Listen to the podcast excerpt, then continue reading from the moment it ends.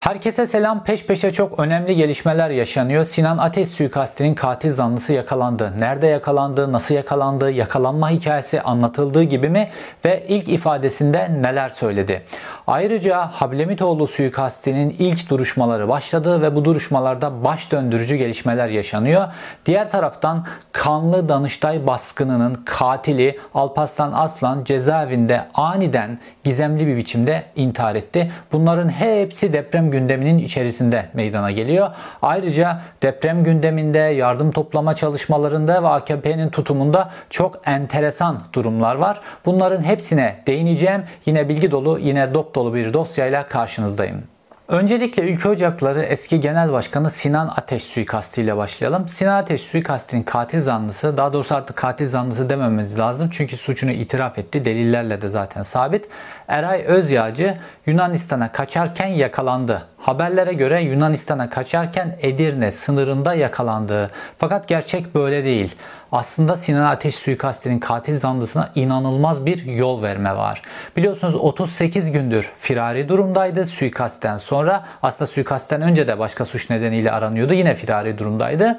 Ve 38 günün sonunda 6 Şubat'ta Türkiye'nin depremle sarsıldığı, herkesin depreme odaklandığı bir anda bir el Sinan Ateş suikastinin katil zanlısını Türkiye'den Yunanistan'a geçiriyor. Yani Yunanistan'a kaçmaya çalışırken yakalandı şeklindeki açıklama doğru değil. Yunanistan'a geçiyor, ondan sonra yakalanıyor. Peki nasıl yakalanıyor? Şimdi düşünün. Türkiye'yi sarsan siyasi bir suikast işlenmiş.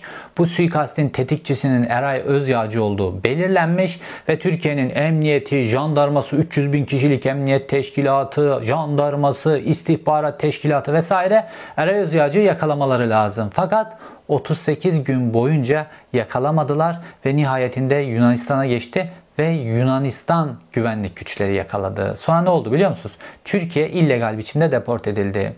Şimdi Yunanistan sınırında biliyorsunuz o sınırın önemli bir kısmını Meriç Nehri oluşturuyor. Biraz da Edirne'nin üst tarafına doğru kara sınırı var. Yunanistan orada bir böyle paramiliter ne oldukları belli olmayan bir güç oluşturmuş durumda. Bunlar genelde siyah üniforma giyiyorlar. Üzerlerinde rütbe, isim falan yok.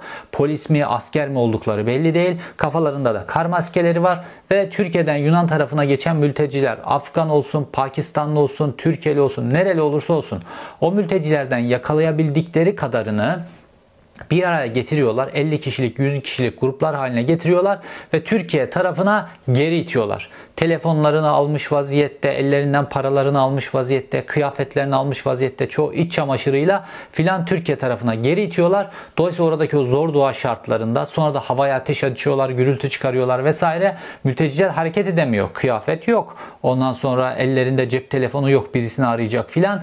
Mecburen jandarmaya teslim olmak durumunda kalıyorlar. Kaçabilecekleri bir durum yok bu şartlar içerisinde.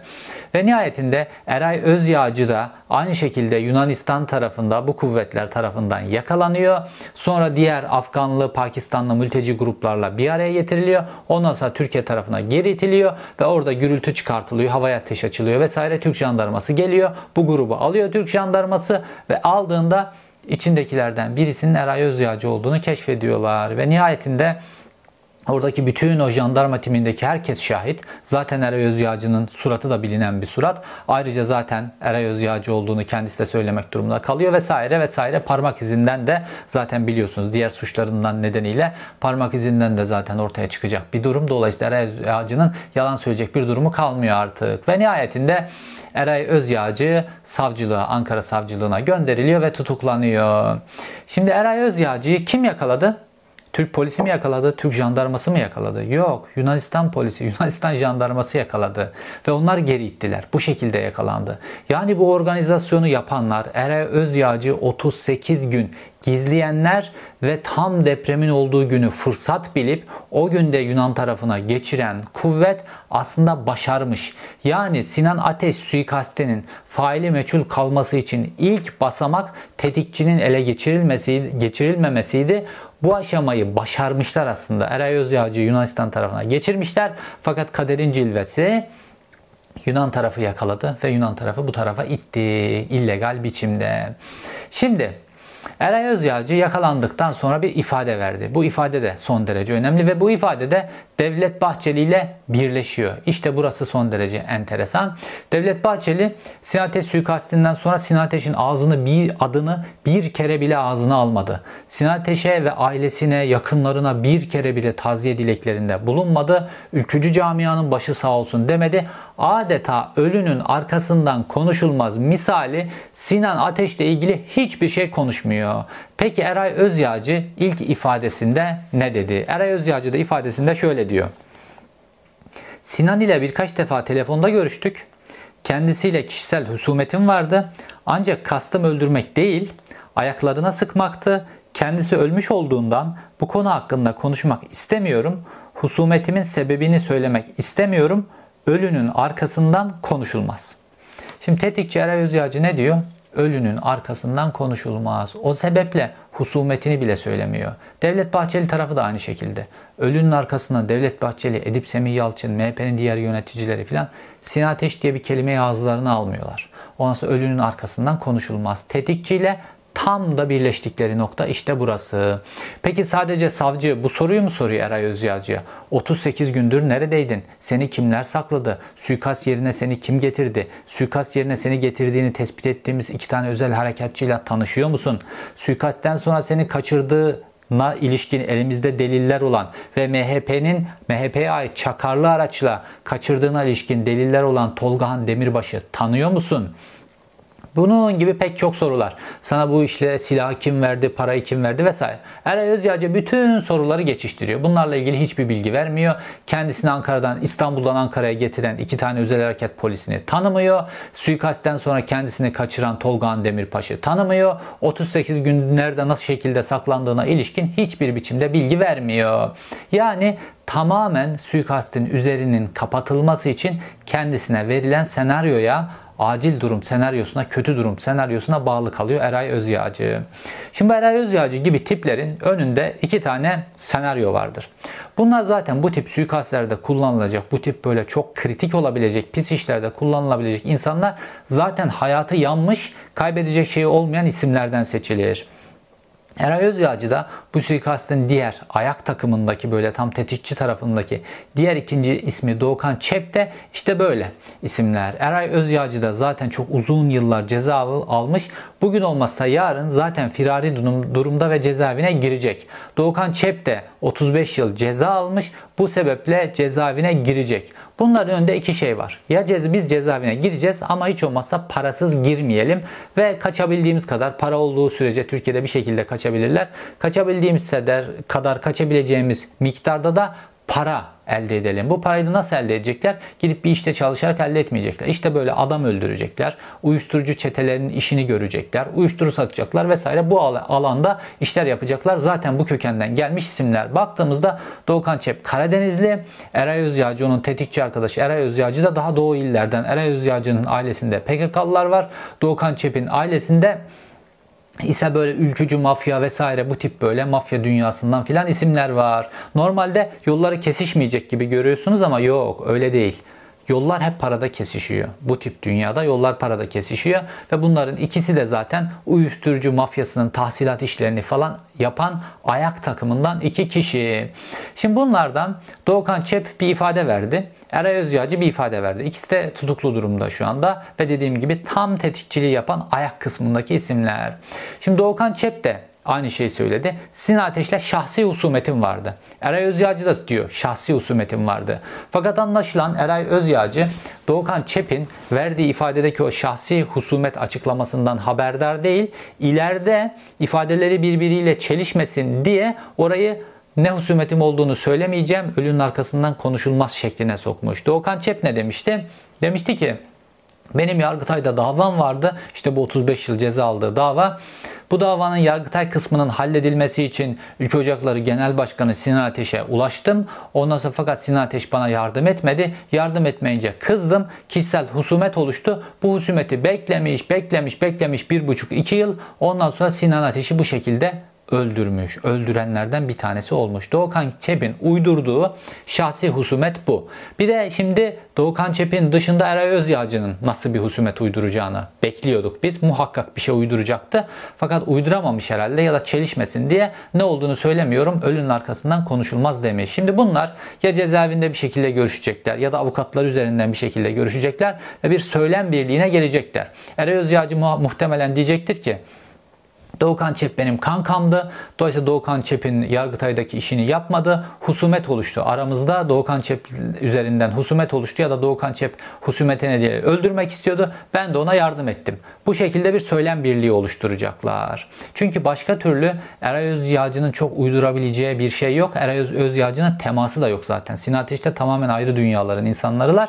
Zaten yüz yüze temasla ilgili bir şey söyleyemiyor orada. Herhalde uyduramıyor onu. Zaten böyle bir şey yok. İşte pek çok kayıttan ortaya çıkabilme durumu söz konusu. Çünkü geçmişten bir tarih verecek. O tarihte belki Sinan Ateş onun söylediği şehirde bile olmayacak vesaire. Dolayısıyla ne diyor? Telefonda konuştuk. E kendi telefonda değil ya onun telefonundan bir arkadaşım telefonundan. Arkadaşımın ismini hatırlamıyorum hatırlamıyorum filan gibi yalanlara sığınacaklar. Çünkü bu adamların önünde iki tane yol var. Bu adamlar eninde sonunda cezaevine girecekler. Cezaevinde parasız mı kalacağız, paralı mı kalacağız? Paralı mı yatacağız, parasız mı yatacağız? Bu dünyada işler tamamen böyle döner. Şimdi mafya dünyasına katılan isimler bunların hepsi eninde sonunda bir gün cezaevine gireceklerini kabullenmiş isimlerdir. Ve cezaevine girdiklerinde kendilerinin ait olduğu mafya grubunun hem kendilerine varsa da ailelerine ailelerine bakması lazım. Şimdi Türkiye cezaevlerinde parasız yatamazsınız. Böyle Amerikan cezaevleri falan gibi filmlerdeki gibi falan düşünmeyin.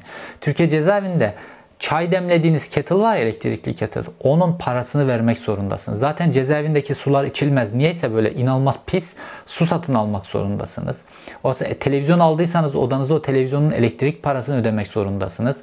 Verilen yemekler zaten yetersiz. Cezaevi kantininden ki dışarıya göre böyle iki kat pahalı olan inanılmaz fahiş fiyatlar vardır. O fiyatlarla işte domatestir, salatadır bir şeyler al, takviye gıdalar almak zorundasınız. Sigaradır, şudur, neyse neyse Dolayısıyla Türkiye cezaevlerinde paranız yoksa bir süre sonra açlıktan bile ölebilirsiniz. Yani sürüm sürüm olursunuz böyle. Kıyafet bile doğru düzgün üzerinizde kalmaz. E bu adamların da zaten aile maile ilişkileri şunlar bunlar kendilerini destekleyecek aileleri yok. Öyle insanlar değiller.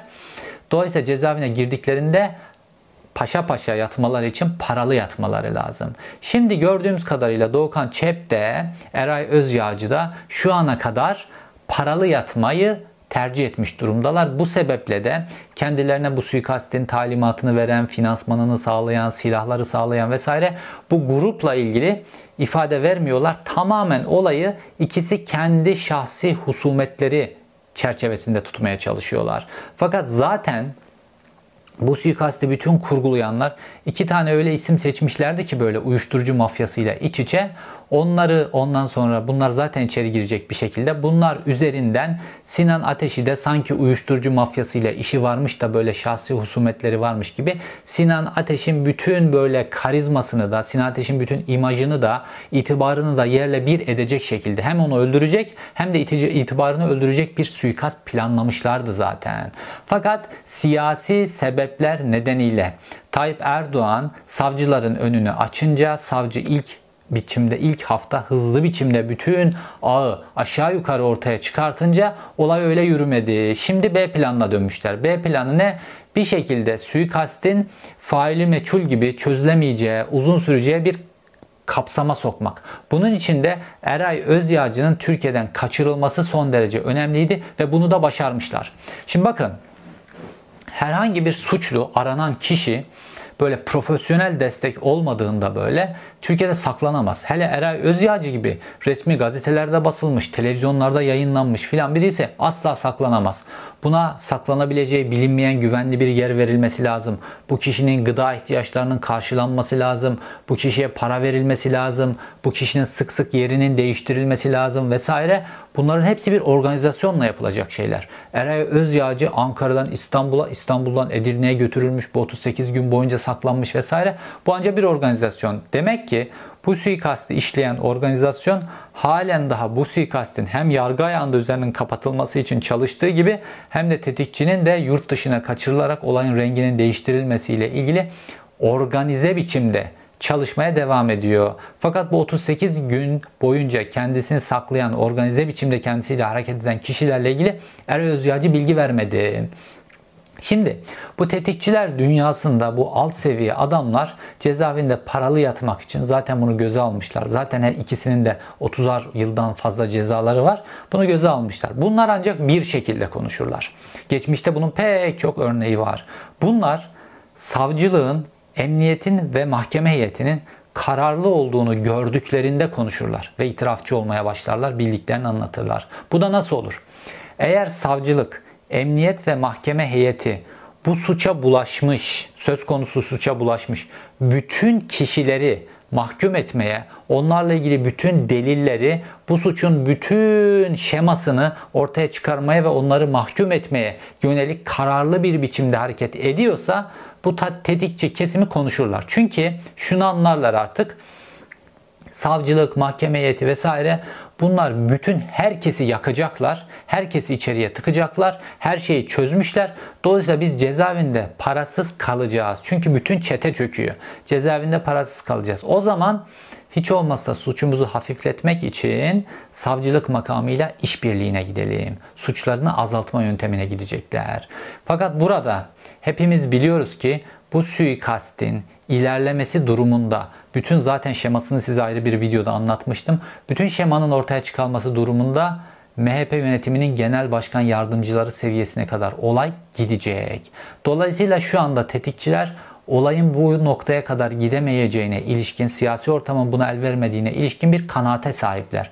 Dolayısıyla kendilerinin azmettiricilerinin kötü durum planına sadık kalıyorlar. Azmettiricilerinin de yanacağını görürlerse o zaman bu kötü durum planından artık paçalarını kurtarma planına doğru giderler ve bildiklerinin hepsini itiraf edip suçlarını azaltma yoluna giderler. Bunun olup olmayacağını savcılık, emniyetin tavırları ve mahkeme heyeti bize gösterecek. Fakat emniyet ayağında şu ana kadar gördüğümüz, güvenlik kuvvetleri ayağında gördüğümüz Eray Özyağcı gibi birinin bu kadar yüz binlerce emniyet personeli, jandarma, istihbarat personelinin olduğu Türkiye'de 38 gün boyunca saklanması ve Türkiye'den kaçmayı başarması gibi bir yol verme durumu görüyoruz. Ve nihayetinde Eray Özyağcı kaçmayı da başardı Türkiye'den fakat Yunan polisi kendisini bu tarafa itince olayın rengi değişti. Sinates suikastinde bu suikastin azmettiricilerin hepsinin bir planı var. Fakat kaderde başka bir plan işletiyor.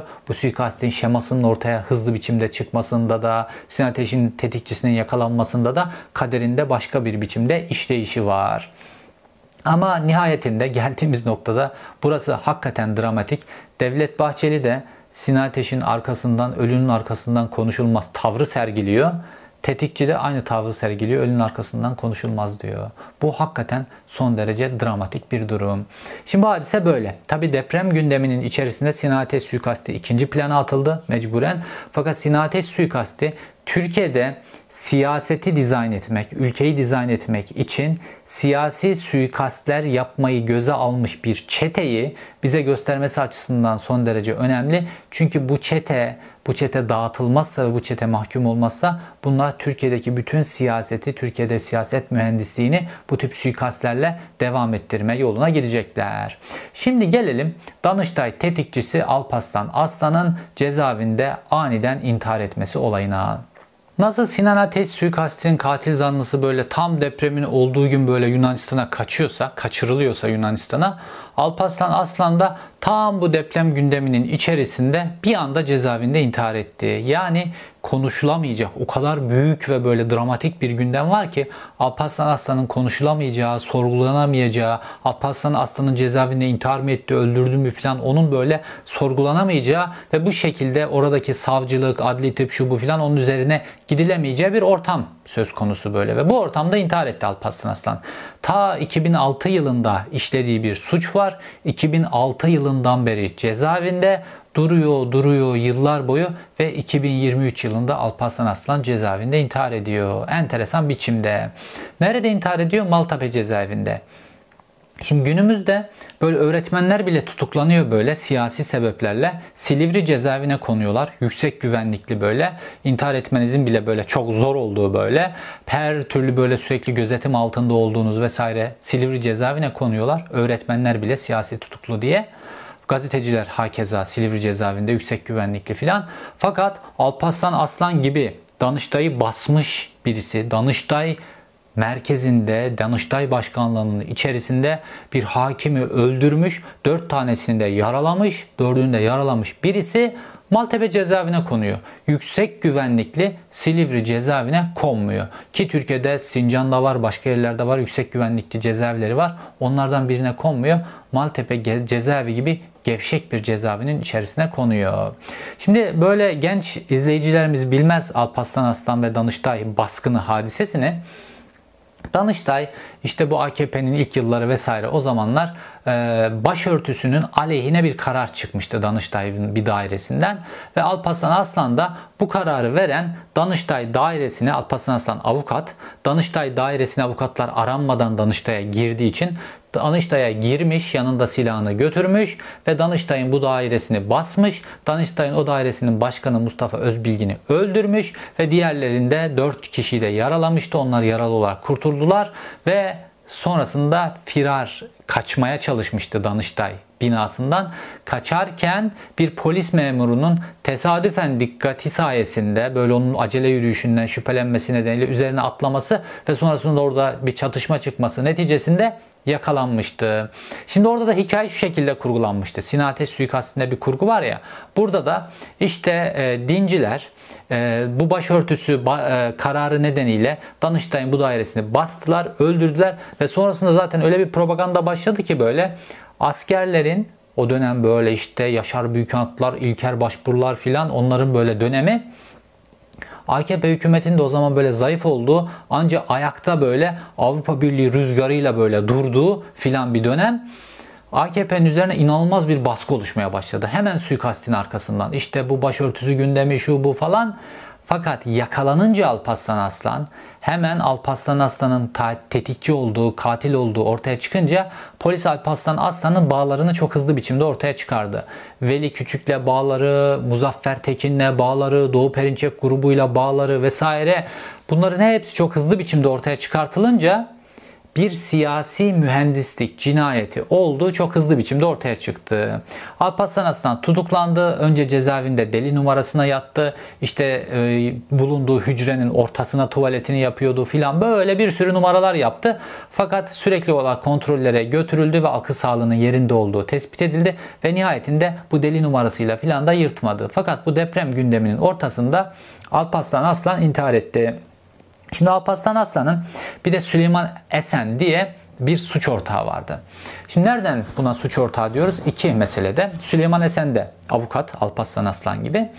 Bir bu Danıştay baskınında yardımcı rolü olduğuna ilişkin e, dosya vardı. Danıştay baskınında Alparslan Aslan'a yardımcı olduğuna ilişkin dosya. Bir de Cumhuriyet Gazetesi'nin bahçesine bomba atılması ile ilgili bir hadise vardı. Bütün o süreçte gün böyle tansiyonun yükseltilmesiyle ilgili süreç. Alparslan Aslan ifadesinde Cumhuriyet gazetesinin bahçesine bomba atılması olayında bombaları Süleyman Esen'den aldığını itiraf etti.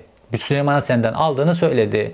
Bu Süleyman Esen de 2020 yılının Aralık ayında gizemli bir biçimde oturduğu evin 6. katının balkonundan düşerek öldü. İki avukat var. İkisinin de böylesine gruplarla Perinçek'te falan onlarla bağları var. İkisi de Danıştay baskını ve Cumhuriyet Gazetesi'ne bomba atılmasıyla ilgili baş şüpheliler. Bu işte ayak takımında kullanılmış kişiler. Birisi yıllar sonra deprem gündeminin içerisinde cezaevinde intihar etti. Kendisine bir sürü battal boy poşet, çöp poşeti verilmiş. Ben de mesela Silivri cezaevinde kalmıştım 2015 yılında.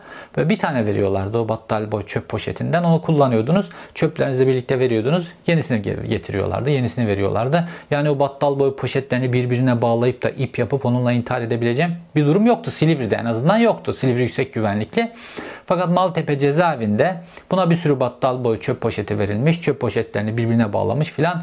Ondan sonra intihar etmiş. Onun suç ortağı olarak geçen kendisinin itiraf etti. Süleyman Esen de 2020 yılının Aralık ayında balkonundan düşerek öldü, bitti. Yani böyle güzel bir yol temizliği oldu. Gerçek intihar mı, şüpheli işler mi filan bilmiyorum ama bir dönem gelirse bu olayların hepsinin aydınlatılmasıyla ilgili gerçek bir yargı iradesi tekrar ortaya çıkarsa bunun ortaya çıkmaması için çok enteresan elverişli şartlar oluşturuluyor. Şimdi de Hablemitoğlu suikasti var. Hablemitoğlu suikasti biliyorsunuz o da yıllar evvel Adalet ve Kalkınma Partisi'nin ilk döneminde işlendi. Yıllar sonra bir anda olay alevlendirildi ve bir iddianame ortaya çıktı. Ve bu iddianamenin sonucunda da ilk yargılama aşaması başladı. Fakat yargılama başlayınca iddianamedeki şeyler bir anda tersine dönmeye, olaylar bambaşka boyuta gitmeye başladı. Dava peş peşe böyle dört duruşma falan böyle peş peşe günlerle şeklinde yapılıyor böyle hızlı ilerlesin diye. Fakat enteresan bir şey oluyor. Savcının iddianamesini paramparça ediyorlar duruşmalarda. Savcı öyle bir iddianame hazırlamış ki sanık olarak yargılananlar hatta Hablemitoğlu ailesi, ailenin avukatı filan bile savcının iddianamesini savunamıyor. HTS kayıtlarında yanlışlıklar yapılmış, başka bir sürü böyle karma karışık yanlış bilgiler vesaire. Savcının iddianamesi paramparça ediliyor her taraf tarafından. Hiç kimse savcının iddianamesini savunamıyor. Hatta sonunda öyle bir noktaya gelecek ki böyle bu savcı bile bu iddianameyi savcı bir hazırlayan savcı bile sanık durumuna gelebilir. Böyle Gökhan Nuri Bozkurt var böyle savcının kilit böyle e, şahidi diye kullandığımız kişi. O bile sanık durumuna düşebilecek vaziyette. Böyle roller sürekli değişiyor. Her gün konuşuldukça. Ama enteresan bir durum var. Hablemitoğlu ailesinin avukatı Ersen Barkın. Ben bununla ilgili daha önce de bir uyarıda bulunmuştum Ersin Barkın'la ilgili. Hablemitoğlu'nu öldüren grubu yönetip Hablemitoğlu'nun öldürülmesiyle ilgili azmettirici olarak ismi iddianamede geçen Levent Göktaş'a duruşmada sayın komutanım diye hitap ediyor. Levent Göktaş, sayın Göktaş filan değil böyle. Sayın komutanım komutanım diye bu şekilde hitap ediyor. Hatta böyle bir diyalog oluyor orada. İşte Levent Köktaş Hablemitoğlu'nu tanımadığını filan söylüyor ya böyle enteresan biçimde. Diyor ki ha normalde şöyle demesi lazım. Avukatın şunu yapması lazım. Ya nasıl tanımazsınız? Bu suikast bu kadar konuşuldu, oldu, boldu Türkiye'de işlendiği dönemde gündem oldu falan. Bunu sorgulaması lazımken diyor ki ben bir Türk subayının Hablemito Necip Hablemitoğlu'nu nasıl tanımadığına şaşırıyorum, üzülüyorum diyor. Yani Hablemitoğlu ailesinin avukatı da bir garip.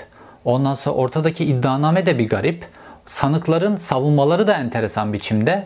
Böyle sanıkların böyle çok dağınala, dağılacağı falan filan düşünülüyordu ama tam bir böyle özel kuvvetler disiplini içerisinde birbirini destekleyen böyle ifadeler filan inanılmaz profesyoneller ve mahkeme heyeti de böyle çok nereden bu işin içerisine düştük böyle halinde ve Cumhuriyet Savcısı var orada, duruşma savcısı var orada. iddianameyi hazırlayan savcıdan ayrı duruşma savcısı var.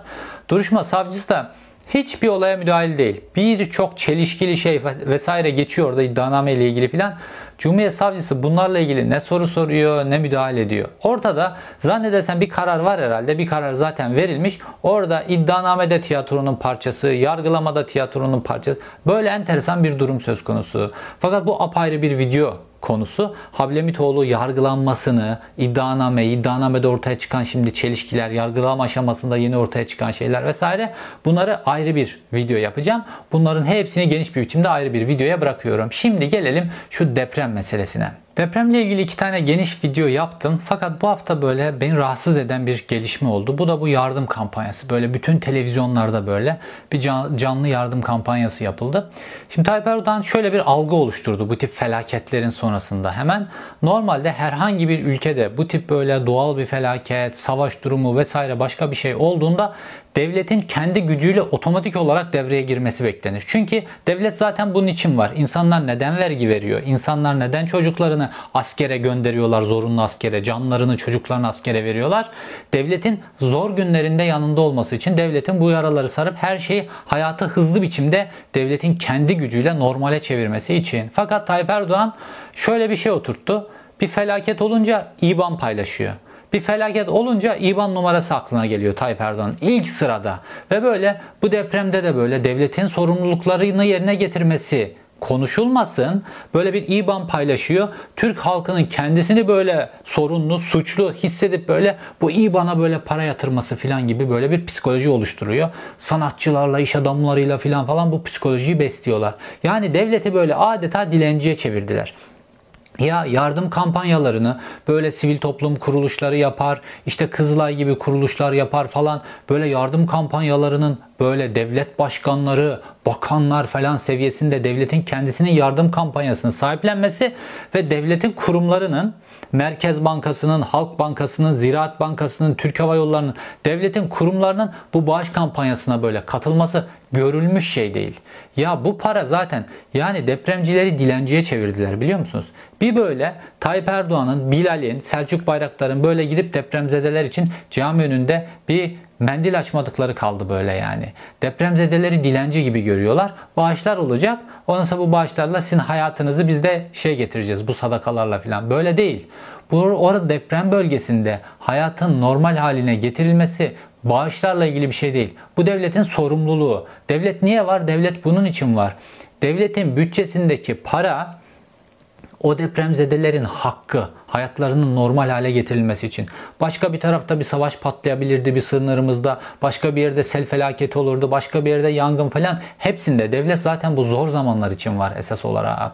Fakat depremzedelerin zaten hakkı olan paraları yani mesela Merkez Bankası her sene kar ediyor. Bu kar otomatik olarak hazineye aktarılıyor. Kamu bankaları kar ederlerse ki kamu bankalarına yakın zamanda hazineden para aktarıldı. Neyin bağışını yapıyorlarsa zaten hazine size para aktardı.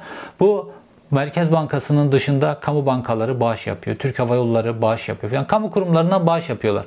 Ya zaten siz eğer karlı kurumlarsanız sizin karlarınız hazineye aktarılacak. Hazinedeki bu para da zaten depremzedelerin hakkı hakları olan parayı böyle dilenciye sadaka verir hale getirdiler böyle ve hepsi böyle bağış açıklıyorlar. Ya zaten hazinedeki o para depremzedelerin hakkı.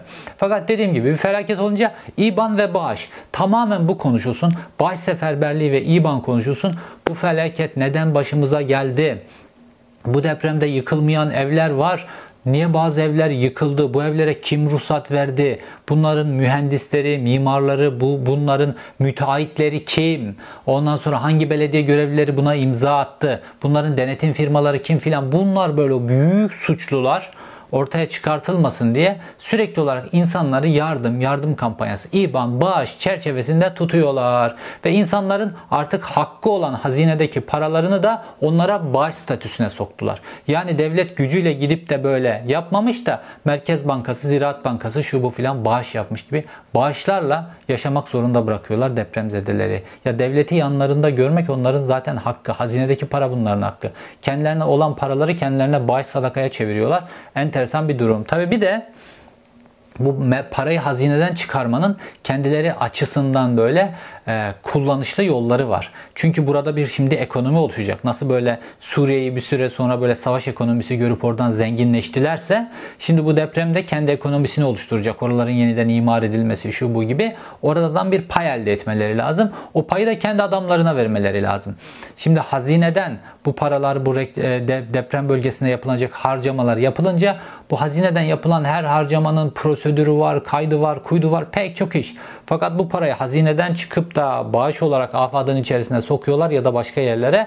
Oysa bağış statüsünde zaten acil iş statüsüne de sokacaklar bunu. Acil iş statüsüne sokulunca da ihale usulüyle yapılmayacak, pazarlık usulüyle çağıracak bir firmayı, tabii ki kendi firmalarını onlarla sözde pazarlık yapıp o şekilde iş verecekler. Şimdi Ömer Çelik de diyor ya, not ediyoruz diyor. AKP sözcüsü Ömer Çelik not ediyoruz diyor aynı Tayyip Erdoğan gibi. Neyi not ediyorlarmış? Şu an bu deprem sürecinde Cumhurbaşkanı Erdoğan'a ve kendilerine laf söyleyenleri not ediyorlarmış. İleride bunların hepsinin defterini düreceklermiş. Şimdi Ömer Çelik niye böyle Tayyip Erdoğan'ın arkasında duruyor böyle? Çünkü Ömer Çelik Adana bölgesinin milletvekili, oranın siyasetçisi ve Adana'da Osmaniye'deki vesairedeki yıkımda kendisine çok yakın sorumlu olan e, müteahhitlik firmaları var. Bu bir ayrı suç. İkincisi de tabii ki oranın imar edilmesinde Ömer Çelik de kendisine yakın iş adamlarına bu işi verecek. Yani pastadan payını alabilmek için şu an böyle not ediyoruz filan şeklinde böyle insanları böyle tehdit ediyor yani. Bu depremde böyle canı yanan ya da depremde insanların böyle canı yanmasına tepki gören insanları tehdit ediyor bu şekilde. E, Ömer Çelik Adana Osmaniye bölgesindeki pastadan payını alır. Adana'da işte Ahmet Aydınlar, Mehmet Metinenler onlar payını alır. Diğer tarafta başkaları hepsi zaten böyle parsel, parsellemişler. Türkiye'nin her tarafı böyle parsellemiş durumda. Bir de bunların alt seviyesi var tabi. Böyle kırıntı işleri filan da o bölgenin muhalif milletvekillerinin şirketlerine filan verirler böyle. Ondan sonra hiçbir doğru düzgün bir eleştiri, doğru düzgün bir kritik ortaya çıkmaz. Zaten AKP'liler böyle özellikle yerel düzeyde muhalif milletvekillerinin şirketlerini kırıntılarla besleme ve o muhalif milletvekillerini gerçekten muhalefet yapamaz hale getirme konusunda inanılmaz uzmanlar, inanılmaz paylaşımcılar bu konuda. Dolayısıyla da böyle yerel düzeyde çok etkili bir politika üretilmediğini görüyoruz. Bu bunların düzeni. Şimdi bu düzeni kendilerinin zaten yıllardır devam ettirdikleri bu düzeni şimdi bu deprem felaketinde de kurmak istiyorlar. Birincisi şu an ağızlarının suyu akıyor. Orada yapılacak inşaat işleri, altyapı işleri, yollar yapılacak, demir yolları yeniden yapılacak, okullar yapılacak, evler yapılacak, hastaneler filan, havalimanı bir sürü iş var. Bununla ilgili zaten ağızlarının suyu akıyor ve buradan pay, paylarını kapabilmek için de şu an işte böyle bunları not ediyoruz filan diye halkı tehdit etmeleri lazım ki Tayyip Erdoğan'ın gözüne girmeye devam edebilsinler. E diğer taraftan da tabii ki bu deprem dalga yönetimini de yönetebilmek için işte bu yıkımlar, sorumlular vesaire normal bir devlette bir felaket olduğunda devlet iki şey konuşur. Devletin iki tane görevi vardır. Bir, hayatı çok hızlı biçimde normal hale getirmek tekrar. İkincisi bu felaketin meydana gelmesinde, can kayıplarının meydana gelmesinde sorumlular varsa bunlarla ilgili yargılamaların yapılması ve bütün bu yargılama sürecinde ortaya çıkan tecrübe, işte bu yapılan ihmaller vesaire bunların hepsinin raporlaştırılıp tekrar etmemesi. Devletin tek gündemi budur. Bütün felaketlerde dünyanın her yerinde devletin gündemi budur. Fakat şu anki Türkiye'de devletin iktidarın gündemine İBAN Bağış toplama IBAN, bağış toplama IBAN. Ve böyle toplanan bağışlara falan filan da baktığımızda filan ya sadece Karsu ki o da Türkiye'den böyle ailesi böyle yıllar önce işte vatan haini terörist ilan edilmişler 80 dönemlerinde